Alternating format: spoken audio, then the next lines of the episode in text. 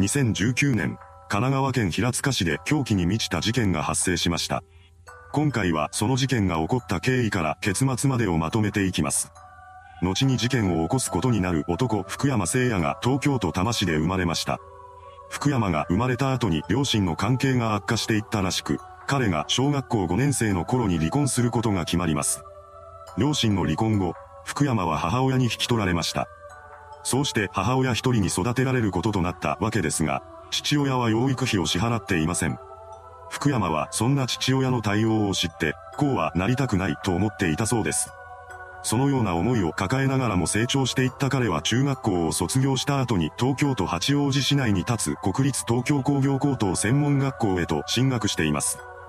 高等専門学校で技術者になるための勉強を重ねていった福山は大学でも勉強をしたいと考えるようになり、新潟県の長岡技術科大学に進学することを決めたようです。実家がある東京から新潟までは通える距離ではなかったため、このタイミングで新潟での一人暮らしをすることにしています。進学先の大学では機械工場や電子情報学についての勉強と研究をしていました。また、この時期には結婚式場のスタッフなどといったアルバイトも経験していたそうです。福山はそのアルバイト先で一人の女性と出会いました。その人物こそが後に事件の被害者となる女性、平伊吹さんです。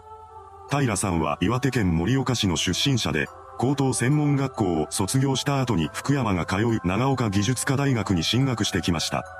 彼女は成績優秀者で友人も多い人気者だったといいます。そのようにして周囲の人から好かれる存在だったこともあり、アルバイト先で出会った福山ともすぐに打ち解けたそうです。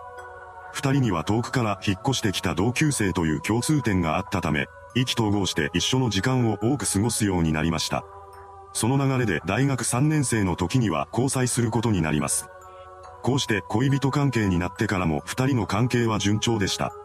そして大学卒業後は共に大学院へと進学することになったようです。そこで研究を重ねていき、にねんめには就職活動にも取り掛かりました。ただ、大学院の修士課程を修了することができたのは平さん一人だけだったそうです。彼女が成績優秀者だったのに対し、福山は修了に至る過程を学び終えることができませんでした。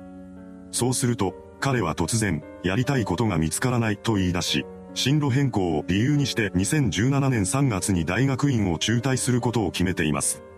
そして中退後はアルバイト生活を始めたようです。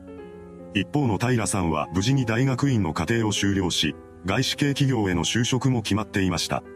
そのようにして順調にキャリアを積んでいく彼女を前にして、同じ大学院を中退した福山は劣等感を強く抱くようになります。それでも二人の関係は続いていました。むしろ交際自体は順調だったようで、しばらくして婚約も果たしています。そのような中で福山は趣味のボードゲームに稼いだお金をつぎ込むようになりました。その金額が相当なものだったようで、彼は何度もクレジットカードを使って支払いを後回しにしていたそうです。そんなことを続けているうちに支払いが滞るようになり、ついには借金をするようになってしまいました。彼がそのような状況に陥っていた一方で、平さんは順調に仕事をこなしていたようです。そして就職からいちねんはんほど経ったにせんじゅうはちねん秋頃に転勤が決まりました。これにより、彼女は神奈川県川崎市に引っ越しています。この引っ越しには福山もついていくことになりました。この転勤をきっかけにして籍を入れることになったからです。そのようにして二人は夫婦になりました。それなのにもかかわらず、福山は相変わらず適当な生き方をしていたようです。大学院を中退した後は借金をしながらも働いていた彼ですが、その仕事すらほどなくして辞めてしまいます。こうして無職になった福山ですが、彼はそのことを妻である平さんには話していませんでした。ただでさえ大学院を中退したことで劣等感を感じていたというのに、その上収入がなくなったことまで妻に知られたら自分の立場がないと考えていたのでしょう。そのため無職になった後の福山は生活費も借金で賄うようになりました。たとえ金の出所が消費者金融だったとしても、妻の平さんに無職であることがバレなければいいと考えていたのです。しかし、借金は無限にできるわけではありません。何度も借金を重ねていた結果、彼の負債はかなりの金額になってしまいます。もともと奨学金制度を利用して大学に通っていたこともあり、それを含めると借金の総額はごひゃくななじゅうまんえんにも上っていたそうです。そこまで来ると借金をするのも難しくなってきます。そうすると、今度は結婚式や新婚旅行のために貯めていたお金にも手をつけるようになりました。また、友人や親戚から夫婦宛てにもらった結婚のご祝儀も勝手に使い始めます。さらに、それらのお金も使い果たすと、今度は妻である平さんの預金を使い込むようになりました。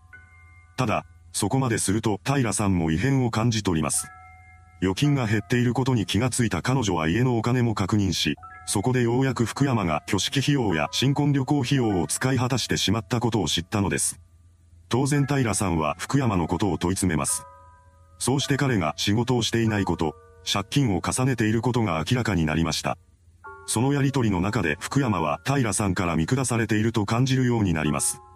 そして上から目線の態度が許せないと苛立つようになりました。金銭問題で妻のことを頼って迷惑をかけている立場なのですから文句は言えないはずですが、人一倍プライドが高かった彼は大きな不満を抱えていたようです。そのようにして二人の間でいざこざがあったわけですが、それでも妻の平さんは福山のことを諦めてはいませんでした。しっかりと話せば心を入れ替えてくれるはず。そうした期待を抱いていた彼女は福山に対してやり直そうと語りかけます。そこまでしてくれた妻に対して福山が持っていた気持ちは感謝や謝罪などではなく、苛立ちだったのです。彼はごひゃくななじゅうまんえんもの借金を返していく覚悟ができずにいました。そして一人悩み続けていたようです。そのような中で事件が起こってしまいます。にせんじゅうきゅうねんろくがつにじゅうごにちの夜、同じベッドに入った後、平さんは浮かない顔の福山に対して、狭くないと問いかけながら手を握ってくれたそうです。そんな彼女の手を握り返した福山でしたが、この時になってもまだ借金を返済する覚悟ができていませんでした。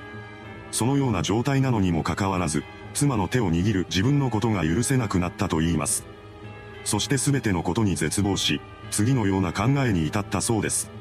覚悟ができないんだから、もう全てを終わらせよう。妻を殺害しよう。こうしてなぜか福山は平さんの殺害を決意したのです。それからの彼は寝室で寝ている平さんの喉元に両手を伸ばし、全力で首を締め付けました。こうして平さんを殺害した後、福山は死体遺棄に取り掛かります。当初彼は遺体をスーツケースに入れて外に運び出そうとしていたようです。しかし、そのままの状態では遺体がスーツケースのサイズよりも大きく、中に入れることができませんでした。そのことに気がついた福山は衝撃の行動に出ます。なんと、ノコギリを使って遺体を欠損させることにしたのです。彼はにじゅうしちにちまで作業を続け、遺体の両足を欠損させました。そしてそれらをスーツケースに詰め込みます。